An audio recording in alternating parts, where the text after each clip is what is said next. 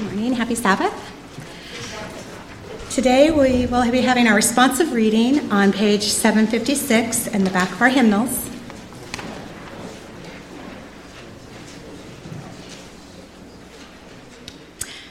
Have mercy on me, O God. According to your unfailing love, according to your great compassion, blot out my transgressions. Wash away all my iniquity and cleanse me from my sin. For I know my transgressions, and my sin is always before me.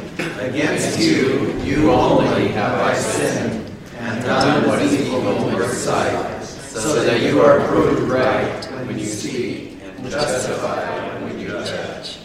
Surely I have been a sinner from birth, sinful from the time my mother conceived me. Surely you desire truth in the inner parts. You teach me wisdom in the innermost part place. Cleanse me be with hyssop, and I will be clean. Wash me, and I will be whiter than snow. Let me hear joy and gladness. Let the bones you have crushed rejoice. Hide your face from my sins and blot out all my iniquity. Create in me a pure heart, O God, and renew a steadfast spirit within me. Do not cast me from your presence, or take your Holy Spirit from me. Restore to me the joy of your salvation, and grant me a willing spirit to sustain you.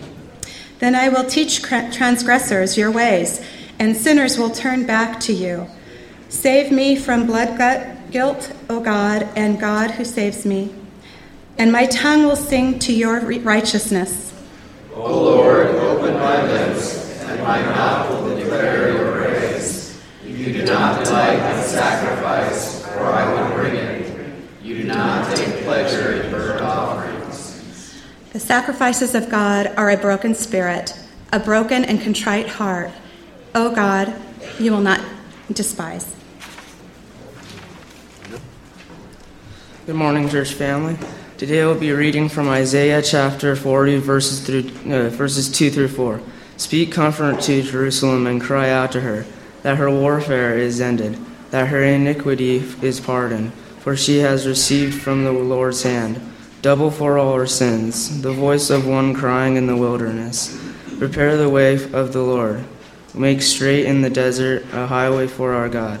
Every valley shall be exalted, and every mountain and hill brought low. The crooked places shall be made straight, and the rough places smooth. Today's gospel reading is in Mark 1 1 to 14. In uh, the beginning of the good news about Jesus the Messiah, as it is written in, in Isaiah the prophet, I will send my messenger ahead of you, who will prepare your way. A voice of one calling in the wilderness, prepare a way for the, prepare a way for the Lord make straight paths for him. And so John the Baptist appeared in the wilderness, preaching a baptism of repentance for the forgiveness of sins. The whole Judean countryside and all the people of Jerusalem went out to him. Confessing their sins, they were baptized by him in the, in the Jordan River. John wore clothing made of camel's hair, with a leather belt around his waist and he ate locusts and wild honey.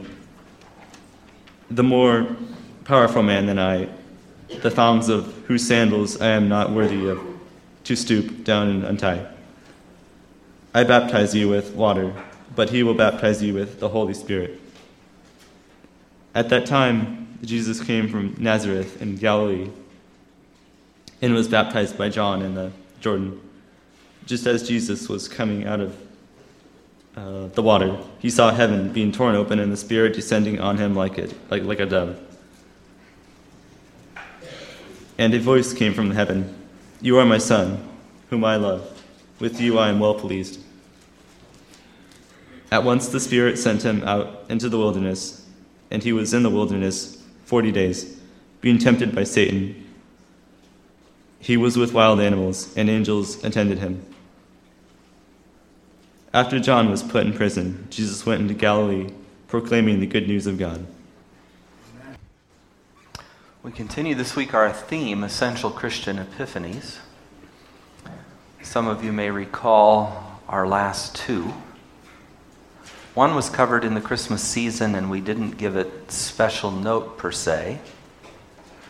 Um, one last week was covered. Uh, anybody remember what it was? Pop quiz. Three kings.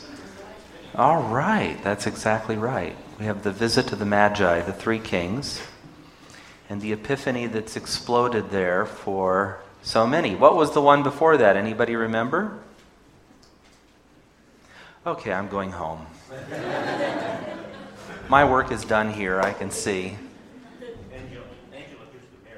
Uh, that's kind of one, yeah. It was certainly an epiphany for Mary, but for us, in terms of the season. The shepherds, and, and, and yes, they hear the angels singing. It's actually um, uh, after that. It, it's the first one that really kind of explodes things for us. Anna and Simeon in the temple. You remember? The first epiphany we covered kind of in, in Christmas season. We, it's easy to just skip right over that story. But Anna and Simeon are prophets in the temple of God and bear witness to who this baby is. Now, this is not just an ordinary sort of oracle or uh, any kind of sort of weird fortune telling or any uh, thing like this. this. These are two godly people who have sought the Messiah their entire lives. Simeon, particularly, it's been revealed to him that he will not die before seeing the promised Messiah. And when he sees the promised Messiah, it isn't like me. You know, I see something go by and don't recognize it until after the fact. I go to the, uh, what do you call it, swap meet, or the, uh, and I see the treasure and it's gone before I get a chance to buy it. Anybody have my kind of luck? I buy the lottery ticket. Oh, did I say that? And the person after me wins the 40, $42 million. Uh, yeah, whatever. I, am just kidding there. But uh, you get the idea, right? That wasn't Simeon. That wasn't Anna. When the Christ child appeared, they didn't miss it. They took him in their arms and pronounced the blessings that we read. And Mary treasured these things up in her heart, and they're recorded for us today because they explode our understanding of who this baby child is. It's enough that heaven rejoices with the angels singing and the shepherds. Yes. It's enough that we have the record of the angel appearing to Mary and then to Joseph. That's all very helpful. But in these prophets, we hear a voice of recognition and affirmation that we're not used to hearing. Something really profound is given us in that moment. So then we move on, and I don't want to spend too much time on this because we've spent it past. But since only one of you remembered, uh, might be worth repeating. Our three kings come to see the Christ, and we don't really know. There's a lot of theories out there. Were they following a comet? Was it the alignment astrologically of planets that occurred multiple times within a set period of, uh, say, 18 months uh, that clued them in? Was it uh, angelic host that physically just led them? And if so, what was going on with that that others didn't follow? But anyway, we have three people from the East somewhere, maybe as far as India. Tradition has named them. They have gifts to bring, and the gifts are a revelation of their own, aren't they? Gold, frankincense, and myrrh. And each of these gifts tells us something incredible about this child and meets the needs of Joseph and Mary as they go forward. What's really telling, as I said last week, is that these are outside witnesses, right? Yes. It's always good to have a witness, okay? But I got in a car accident, and my son was my witness, and the insurance company and the cops wouldn't listen to him. Because he's family, and I could tell him to lie for me. I could tell him to say the light was really green when the light was, in fact, red. So the, the policeman and the insurance company doesn't care what my son's story is. They take my story, they take the person who hit me's story or who I hit story, depending on your perspective. she clearly made a red a left turn on a red light. I want you to know. Um, we can talk more about this later. It might be cathartic for me and boring for you, but uh, there it is. You have that, that happening, and you have internal witnesses only. There was no other person in the other person's car, so it was her word against mine, and the insurance company had to sort it out. And in the end, I think my insurance company paid for my damages and hers for hers, and who knows? None of us, hopefully, are the worse for the wear. Thank God. But when you have an outside witness, you have somebody with credibility who's giving testimony because they aren't conditioned from within. These were not Jewish men, although they may well have read Isaiah in Jewish scriptures. These were not men who were led by things that we would want to pay attention to today. I hope none of you are astrologers per se. That would be alarming to me. That's just a clue. That means afterward, I don't want you coming to me and saying, you know, today is an auspicious day. Mercury is in such and such a relationship to whatever, and you're going to have good luck. Worse, I don't want you coming to me to say, it's an auspicious day, watch out on the way home, you may well be killed in a car accident. I'm not interested in, in us becoming astrologers, but these men were clearly aware of astronomy and astrology and saw something as portentous and decided to follow that. And we can even say, because we have this rear view mirror, that God's Spirit was at work in their midst, in their life, in their affirmation then we get to the next epiphany, and it's a kind of interesting one because we deal with it usually only at certain times in the life of the church. It's the baptism of Jesus Christ. This epiphany we usually don't talk about as such, and we talk about it in the context of following the example of Jesus when we have people right here in our own baptismal font. And that is such a rich and wonderful time. So I really think this is the first sermon I've ever done in my career about baptism apart from a baptism. And yet I was struck by a number of things as I went through the passages. You see, in the Old Testament, there was a way to become a Jew. For the men, it involved circumcision. But there was one more step. There was not only sort of an affirmation or declaration which was followed through in this physical way, but for men, particularly women, there was the mikvah. You entered the waters. It was a bath that had stairs going down one side, kind of Roman style, actually. I don't know who got it from who. Anyway, going down one side, level, and then coming up out of the other side. And the pattern was that you went into the bath one person, and you came out of the bath another person. It's the, it's the sort of precursor to what we would call baptism or rebirth. The idea was that you went in a Gentile, a Moabitess or whatever, and you came out Jewish. Now qualified to mingle with God's people, to intermarry with God's people, and to declare your progeny heirs of the promise. This was how people outside the circle were enfolded in at one time. So when John comes along, you have something kind of unique happening at that moment because he's not preaching a baptism of entering the mikveh and becoming a Jew. In fact, he's speaking rather differently than the religious leaders of the time and harshly, if you will, to the leadership secular and the leadership sacred. And he comes with this message repent, for the kingdom of God is at hand. Repent. Time for a new direction.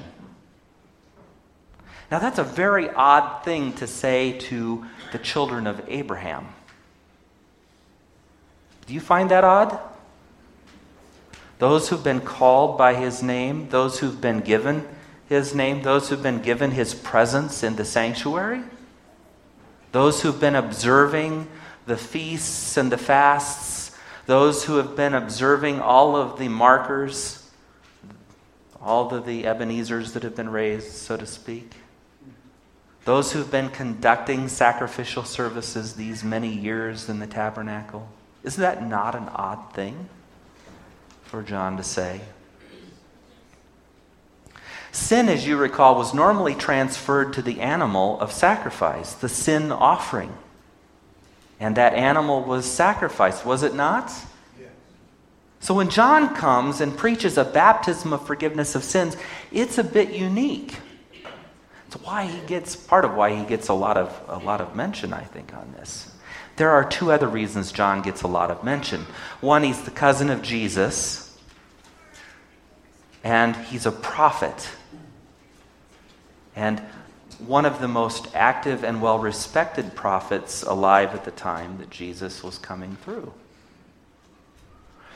He also gets mentioned because he too was a promised child born of old parents. He gets mentioned because his message is unique and his role in highlighting the Christ is powerful for all of us. But I want you to just focus for a second on the uniqueness of this phenomena. He's in the wilderness, not in the tabernacle or temple court.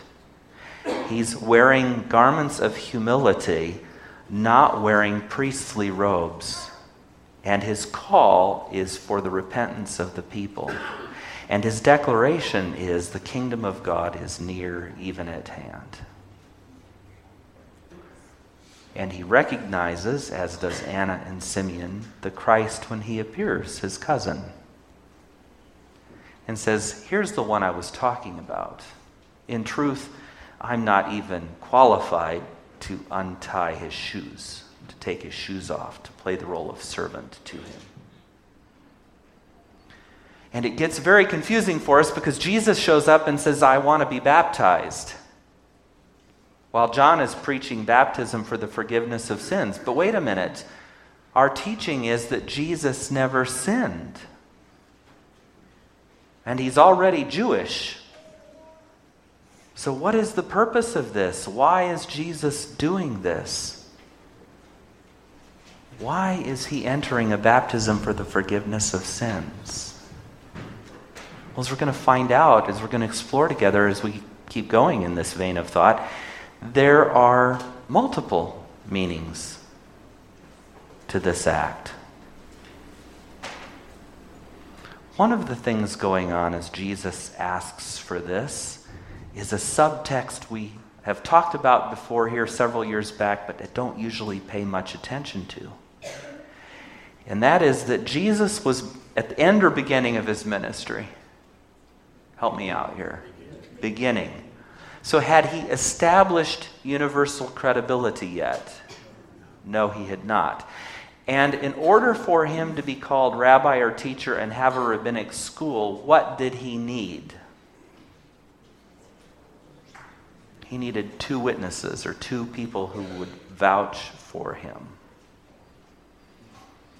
John the Baptist is the first of these witnesses. John the Baptist gives Jesus credibility. The second witness we come to just a little later in these passages, and that is what witness that was heard by people? The voice of God from heaven saying, This is my Son, with whom I'm well pleased. That's the launch of Jesus' ministry. According to the, the Gospels, from here he goes into the wilderness to be tested for 40 days and 40 nights and emerges not weakened and unable to function, he emerges more powerful than ever, performing all kinds of miraculous signs and wonders and teaching with great authority, driving forth spirits and demons and amazing things that we're used to reading about happening with Jesus at the beginning of this ministry.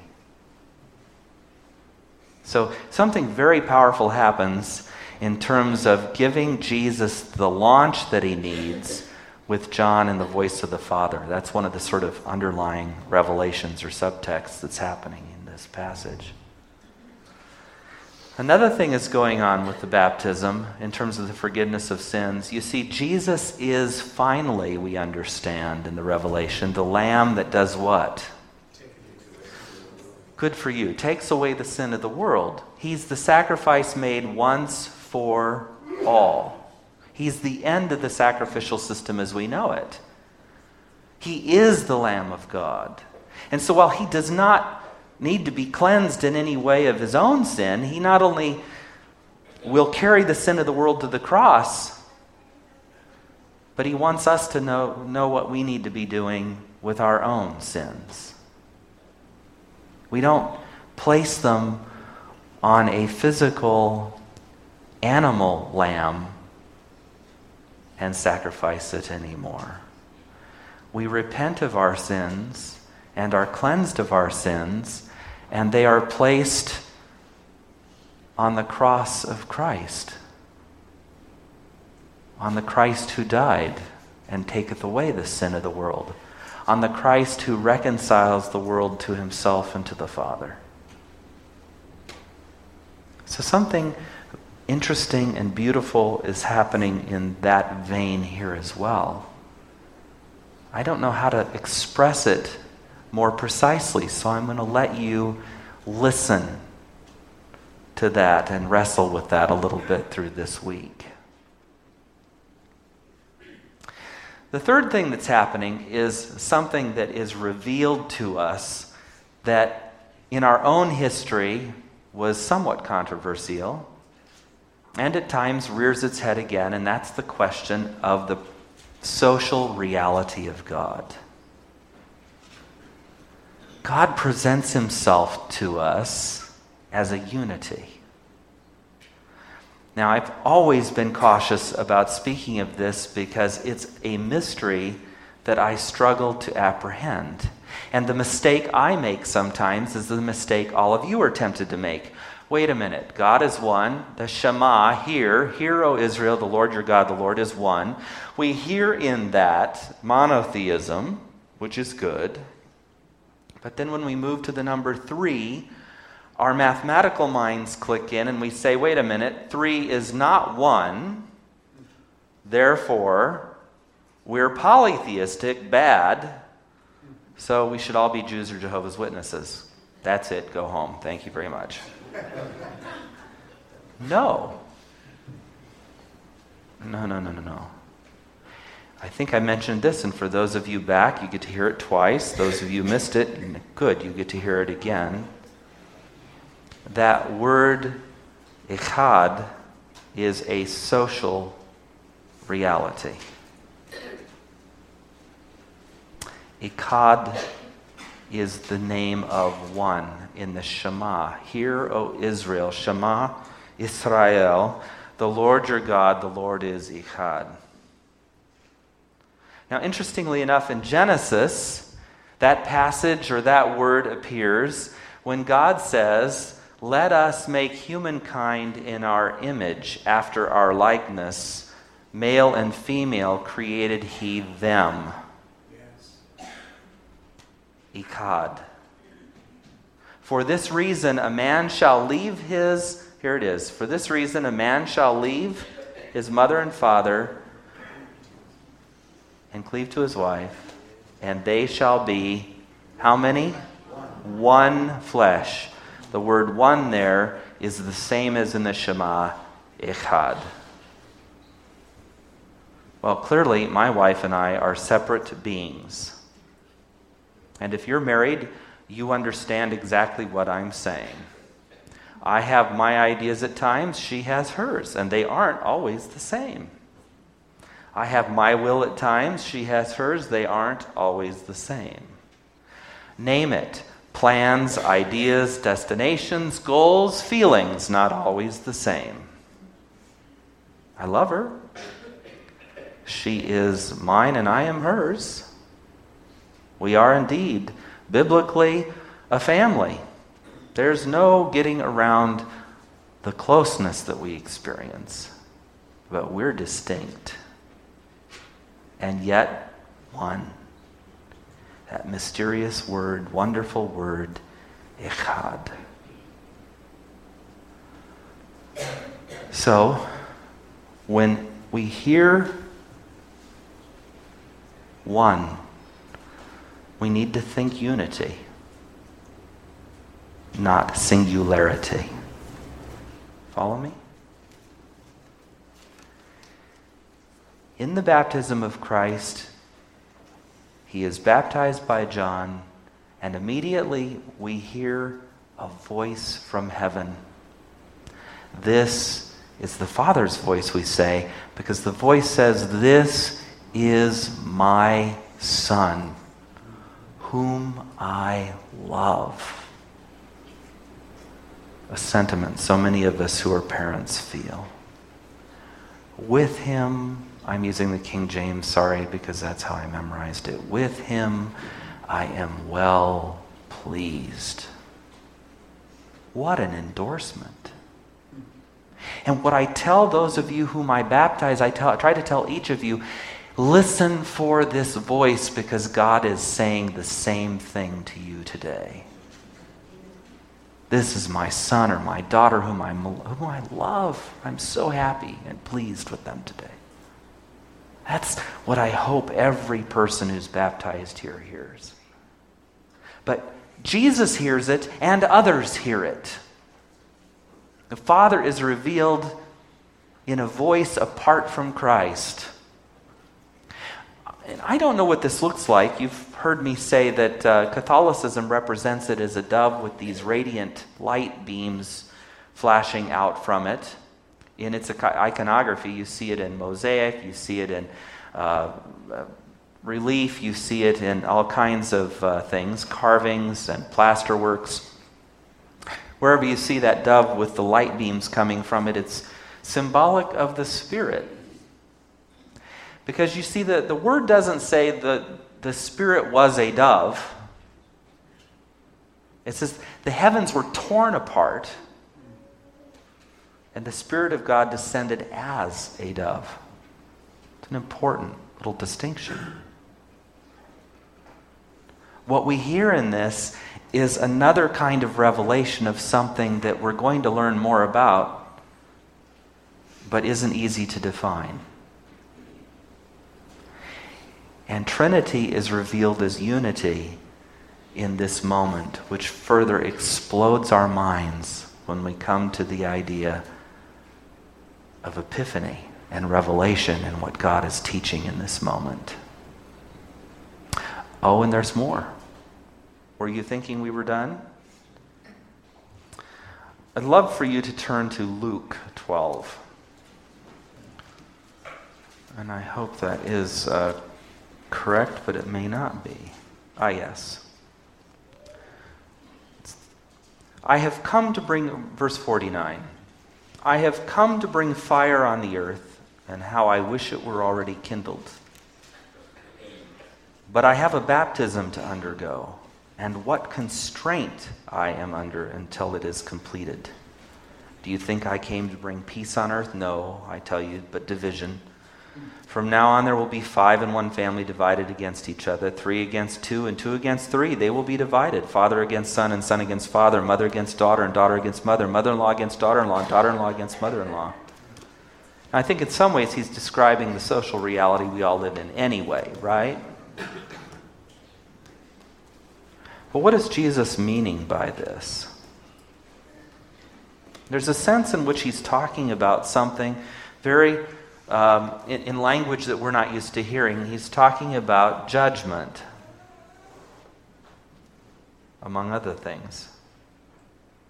In this passage, he's talking about the tension that arises between those who have faith and those who don't, or those who believe and those who don't.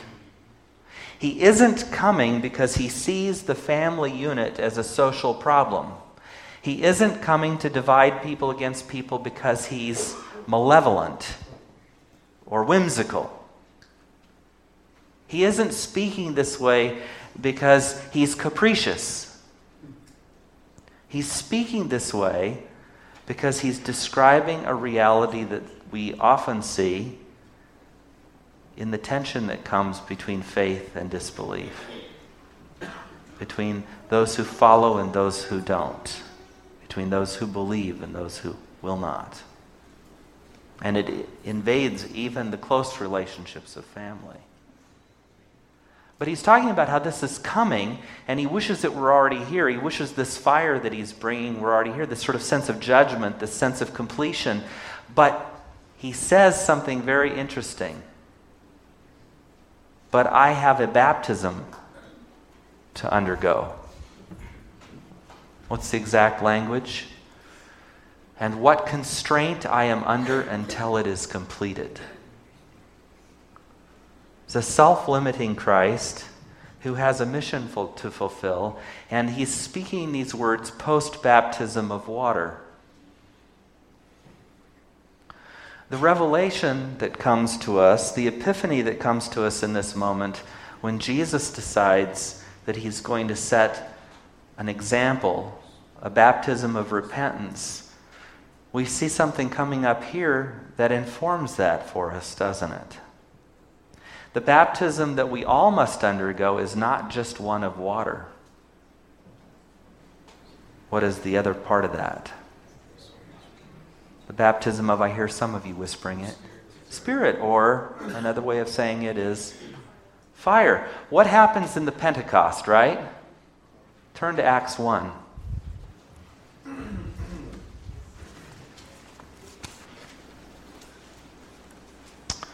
Verse 5. I'll go to verse 4. On, this, on one occasion, while he was eating with them, he gave them this command Do not leave Jerusalem, but wait for the gift my father promised which you have heard me speak about.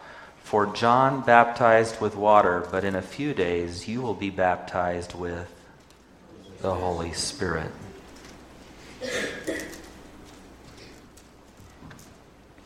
We read in just uh, the next chapter of the coming of the Spirit at Pentecost.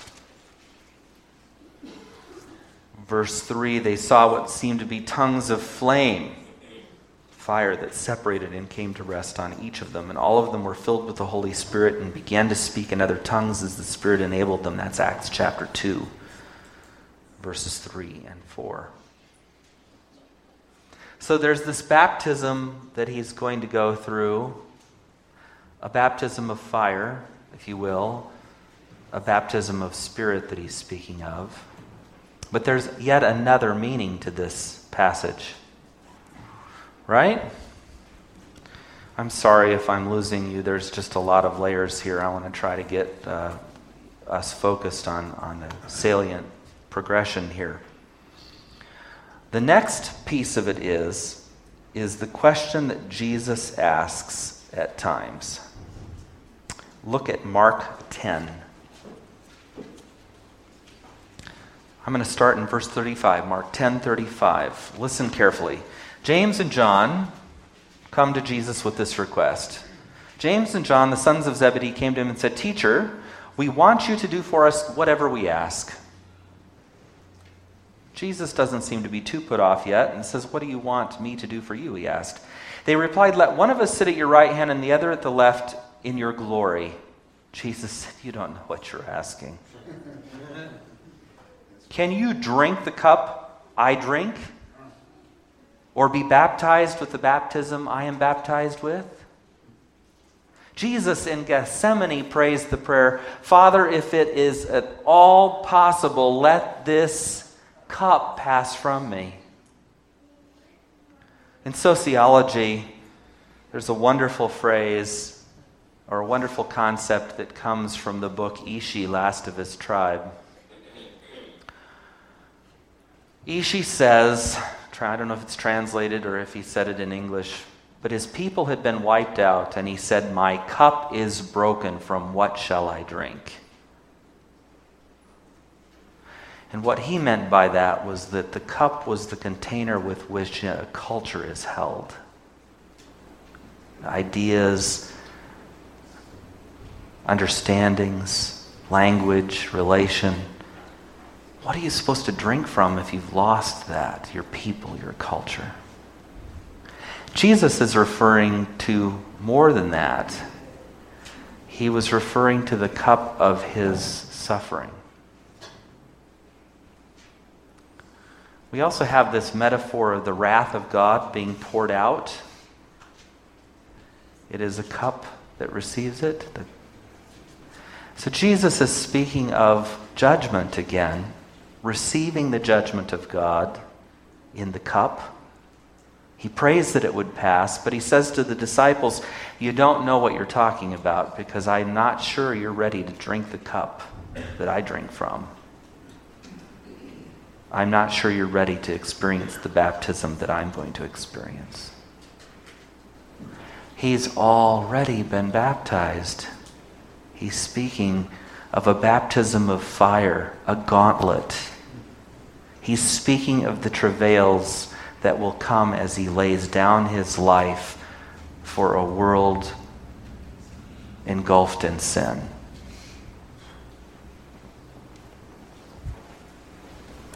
There's even more that we could explore here, but I'm going to leave you with these revelations. In this season of Epiphany, Christ's baptism opens up a portal. It helps us understand the reason he came in a way that we're not used to seeing it.